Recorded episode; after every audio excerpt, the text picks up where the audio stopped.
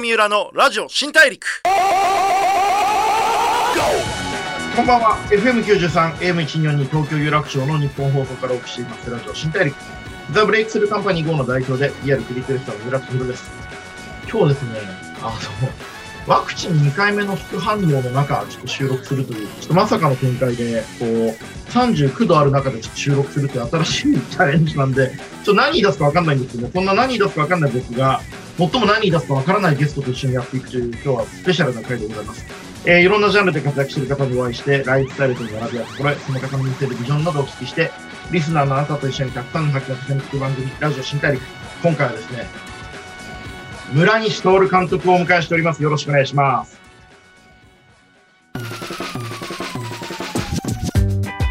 ブレイクスルー Here 郷三浦のラジオ新大陸ブレイクスルーザ・ブレイクスルーカンパニー GO の三浦貴弘がお送りします。ラジオ新大陸。今回お話を伺うのは、あの、村西徹さんです。よろしくお願いします。お待たせいたしました。お待たせしすぎたかもしれません。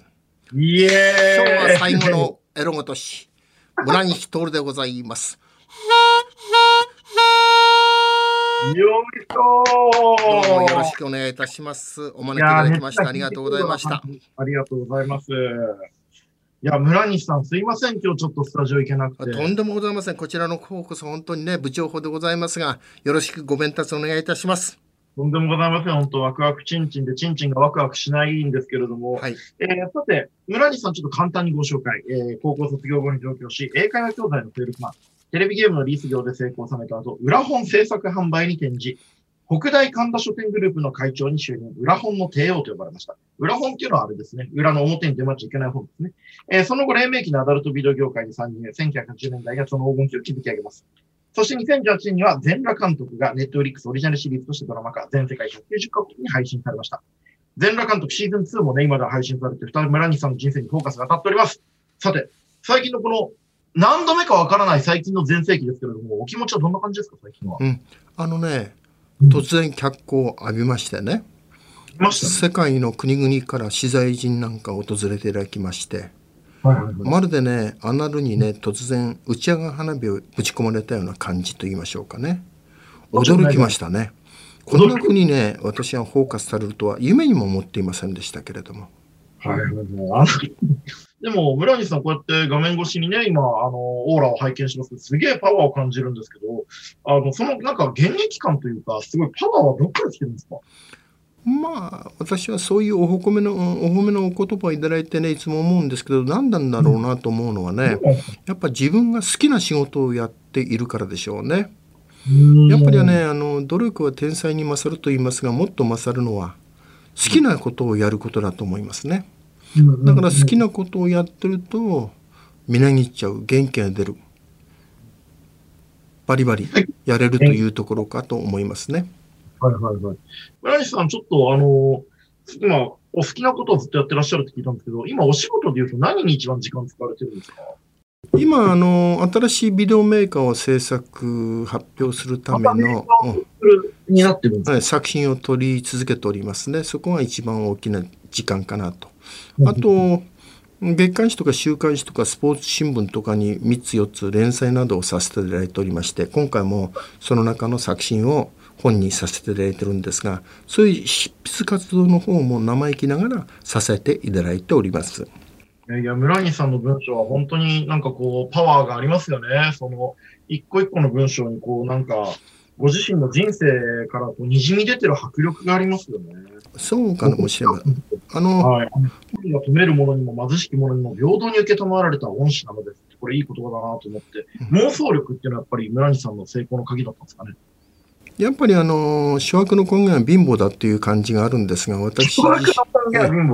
私あのうちの親父がね傘の行商人でございまして、うん傘の行商人傘の修理の行商人なんですが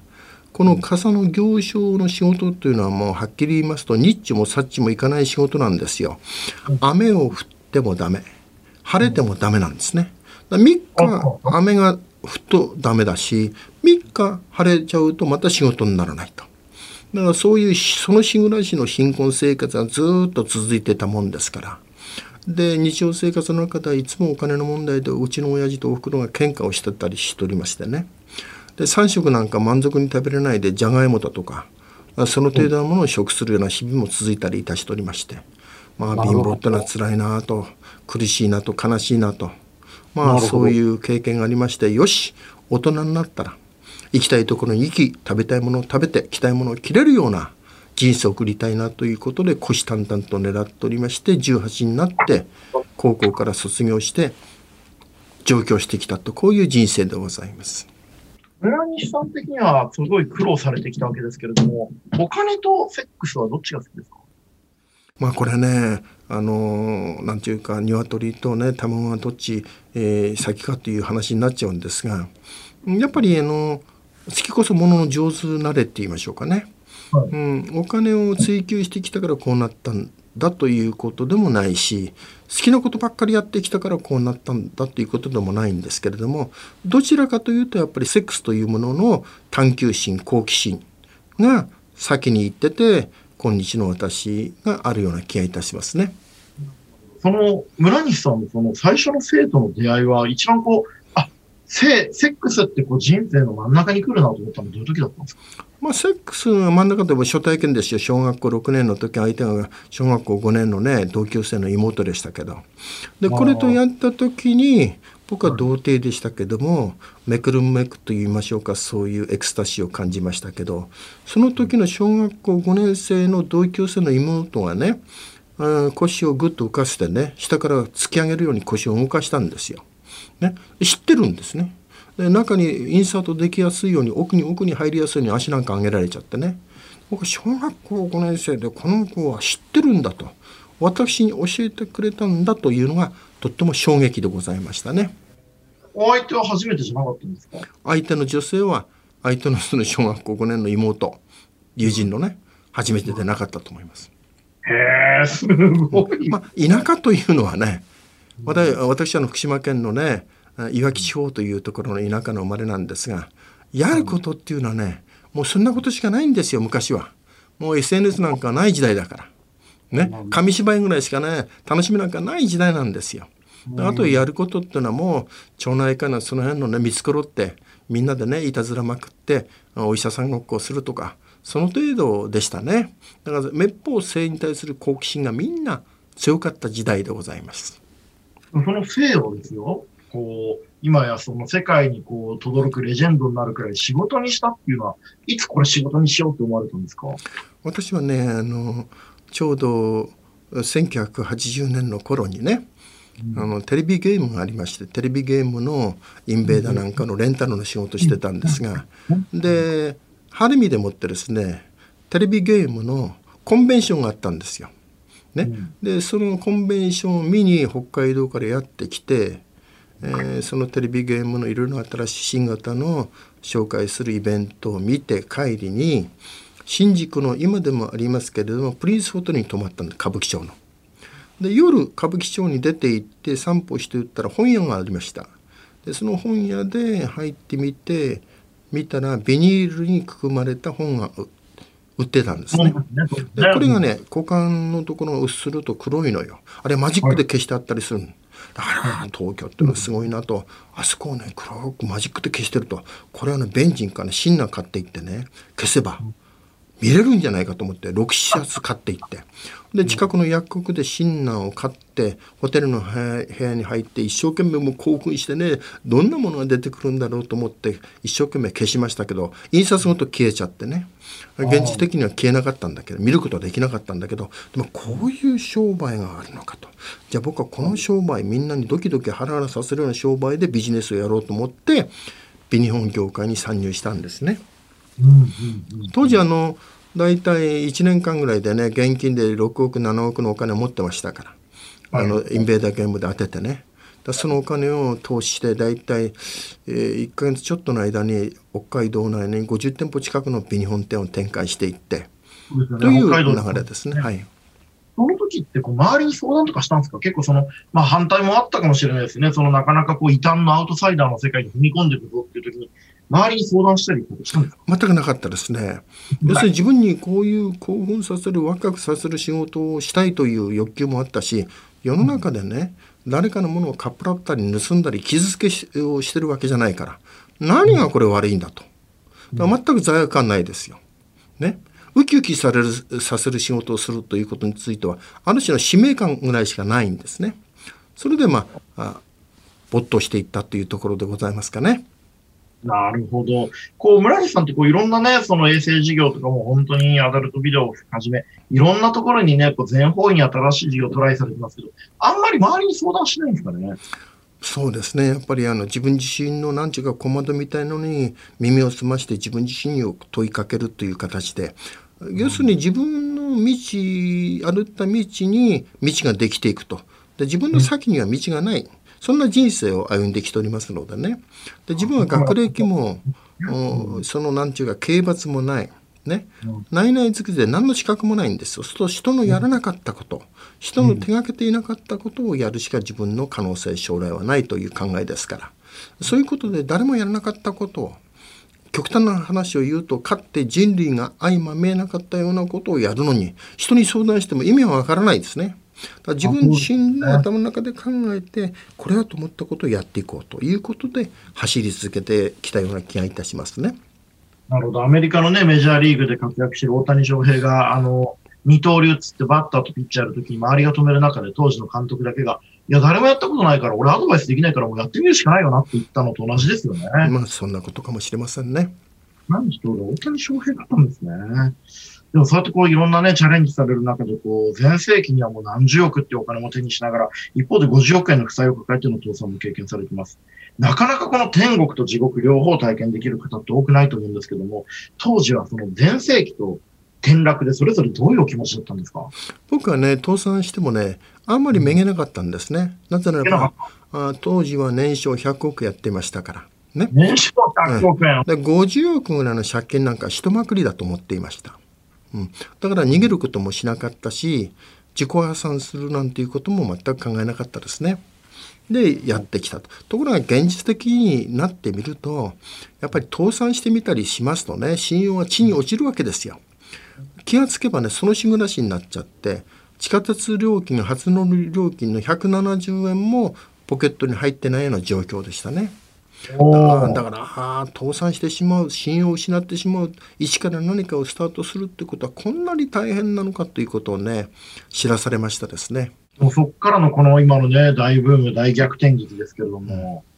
うん、何がきっかけで一番そのどういう心持ちが一番大事だと思いました？ただ僕はあのそういうそのセールスマンの時代もナンバーワン取ったことあるんですねナンバーワンをね。でビニ本の世界でもまあ、ナンバーワンを取ったことありますのでね。AV の世界でもナンバーワンを取ったことある。だ日本一になるということについてはあんまり抵抗がないんです。人がね1やったところに2やったところ4やれば自分はある程度のトップまでいけるんだと。めげないんですね。そういうささやかな成功体験があるためにエスケープしないで進んだというところがあると思いますね。なんかこうね、リスナーの中にもね、仕事で失敗して落ち込んでる人もいるかもしれないんですけれども、そういう方には村西さんのこの決め台詞をちょっと言っていただきたいんですけれども、ちょっといつもなっていただいていいですか？はい。それはね、あの、絶望とか失望というものから這い上がる方法はたった一つしかないんですね。それは何かっていうと、孫さん、孫正義さん、ソフトバンクのね、あれは柳井さん、ユニクロの柳井さんの本を読んでもどうにもならないんですね。ああいうああいう方たちは、1万人に100万人に1000万人にたった一人の運の言い方なんです。ご案内のように例えば1万倍の私たちより財産を持ってる収入があるという形は1万倍私たちより働いてるわけじゃないんですよ。せいぜい人よりの多く働いてもねどんな頑張っても3倍程度です。3倍程度でもね1万倍の収入を獲得できるっていうのはそこは運以外何者でもないんですね。だそういう人たちをいくら目標にしてても難しいですね。じゃあ何を難しいことでなく自分が這い上がっていくかというともっと大変な思いをしている人を知ることだと私は思います。例えば私の存在というものは荒海の中でもって皆さんがボートを漕いでて陸や東大を目指していると考えますね。その時にああもうこれはもはやこれまでだなと思ってる時にふと訳を見たら板切れ1枚に捕まって72歳の男が必死こいて陸を目指して東大を目指して泳いでるそれを見たらあ俺よりとんでもないまた人生をししこいで生きてる人がいるんだと。だったら俺なんかまだこのボートの中でもってオールもあるし水漏れもしてない中でもってあの陸を目指してる東大を目指してるんだからまだマシだと思って元気が出るだから下には下がいるんだということを知ることだと思うんです。なるほど。それ以外にね自分自身のエネルギーというかよし頑張ってやろうというね持つ力方法っていうのはないような気がいたしますね。村西さんがこれだけね活躍して過去のまあしんどかった話をしてくださることはいろんな人に勇気を与えてますよね。まあ、そうですね。だから私の存在の意義というのはそういうことを皆さんにお伝えすること。そういう皆さんの経験とか苦しみというのはね、ハンディキャップじゃありませんよと。武器なんですよと。72歳で私もパンツ脱いでますよ。過去の経験をバネにして、曲げることなくやれるんです。やってるんですよ。ということを知ることによって、なんだ、まだまだ俺もやれるじゃないか、頑張れるじゃないかという力を湧いていただくことができるんじゃないかと思いますね。なるほど。でも本当にね、コロナのタイミングでね、飲食店とかいろんな方々がね、しんどい思いをされてると思うんですけど、その時もしかしたら村西さんの存在は勇気になるかもしれないですね。ああありがとうございますね。そういうふうに思っていただければね。だから下を見ろ。どうしても死にたくなった時にはもう下を見ろ。そしたら俺がいるぞと。これをお伝えしたいと思います。ね、全裸監督2の広告でのキャッチコピーの2人が、はいでもそんな中でね、こう、村西さんのそんなこういろんな人生のこう修羅場がたくさんある中で、一番村西さんが落ち込んだ時を聞いたらみんな逆にこう、パワーもらえるんじゃないかと思うんですけど、一番はどこでした？やっぱりね、ハワイで捕まりましてね、370年の懲役を食らった時ですね、休憩を。370年ってすごいですよね。すごいですよね。僕はね、4回死なないと日本の国に帰れないかと思ったらね、心底死刑囚が羨ましく感じましたね。一回死んだだけでね、帰ってきますよね。うん、まあ、こんなことはありえるのか。ところがね、アメリカはね、370年とか500年とかっていう平気でそういう罪をね、課するんですね、囚人に。持ってるんですかね何なんですかねまあ、それはね、やっぱりそういう、もう死刑してもね、許せないと。1回、2回、2回死んだぐらいじゃね、もう、うんあの許すわけいかないというような罪人がいるんでしょうね。でそれで300年だとか500年だということになっちゃうんでしょうけどね。だから特にそのアメリカの拘置所で捕まってる時に40人ぐらいの囚人と一緒に雑居房に入れられるんですよ。ね、雑居房に入れられるとそこにはもう本当にあけぼのだとかね武蔵丸だとかねそういう巨漢のアメリカ中から集まってる全世界から集まっているまあいわば圧巻諸君が入ってるわけですよ。で一番困っちゃうのはねシャワールームがあるんですがシャワーに入る時ですよ。私もそれ30代後半でしたからピチピチしてるんですね彼らが見たらまた20代あるいは10代に見えたかもしれませんそうすると私がシャワールームに入っておりますと右左前からこの赤子の武蔵丸たちが来るわけですよ。ね、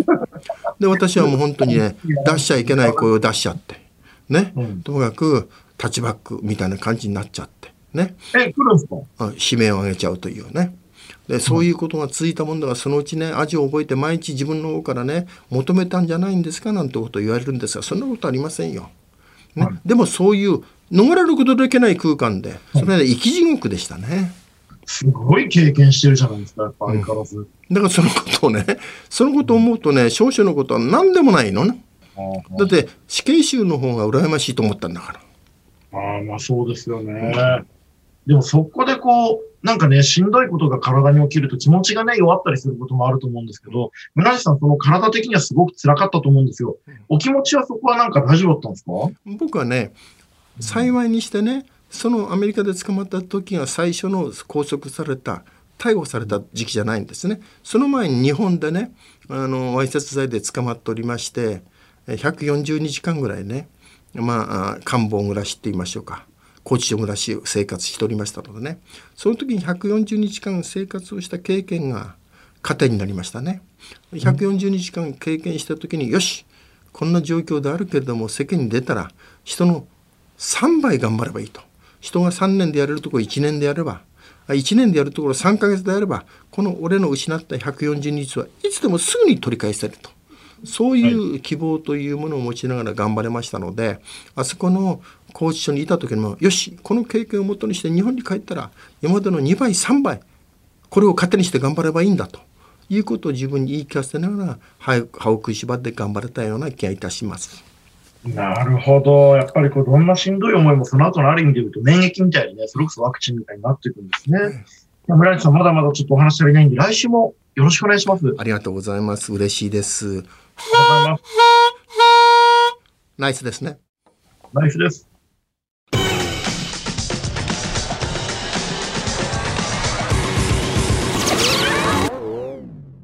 郷三浦のラジオ新大陸 FM93M1242 東京有楽町の日本放送からお送りしてきました。ラジオ新大陸。村西徹さんを迎えしてお話をさせていただいていかがだったでしょうか？やっぱりこう、修羅場を乗り越えてきた経験っていうのがね、必ず自分の人生の武器になるっていうのは村西さんの話聞いてるとすごく面白い、あのー重要なことだっていうのをやっぱ思いますよね。僕自身はライフイズコンテンツってしんどいことを、まあ仕事で失敗したり、こう、プライベートで嫌なことがあっても、それもいつかどっかでね、自分のこう、ネタ式を話せば自分の武器になるんじゃないかと常々言ってますけれども、村西徹さんこそ本当にライフイズコンテンツだなと改めて思いました。ただそんな村西さんの新刊、全裸監督の修羅場学という本がですね、徳間書店より発売しておりまして、これがね、めちゃめちゃね、ある意味で言うと、まあ、今絶賛放送中のネットフリックスの全裸監督2の裏側のようなね、こう、エピソードがたくさんあって、めちゃくちゃ面白いんで、これもぜひ読んでみていただきたいと思います。次週はね、この本についてもたっぷりお話を聞いてまいりたいと思います。それでは次回も一緒にたくさん発見していきましょう。ラジオ新大陸お相手はダブルエクセルカンパニー5の三浦貴弘でした。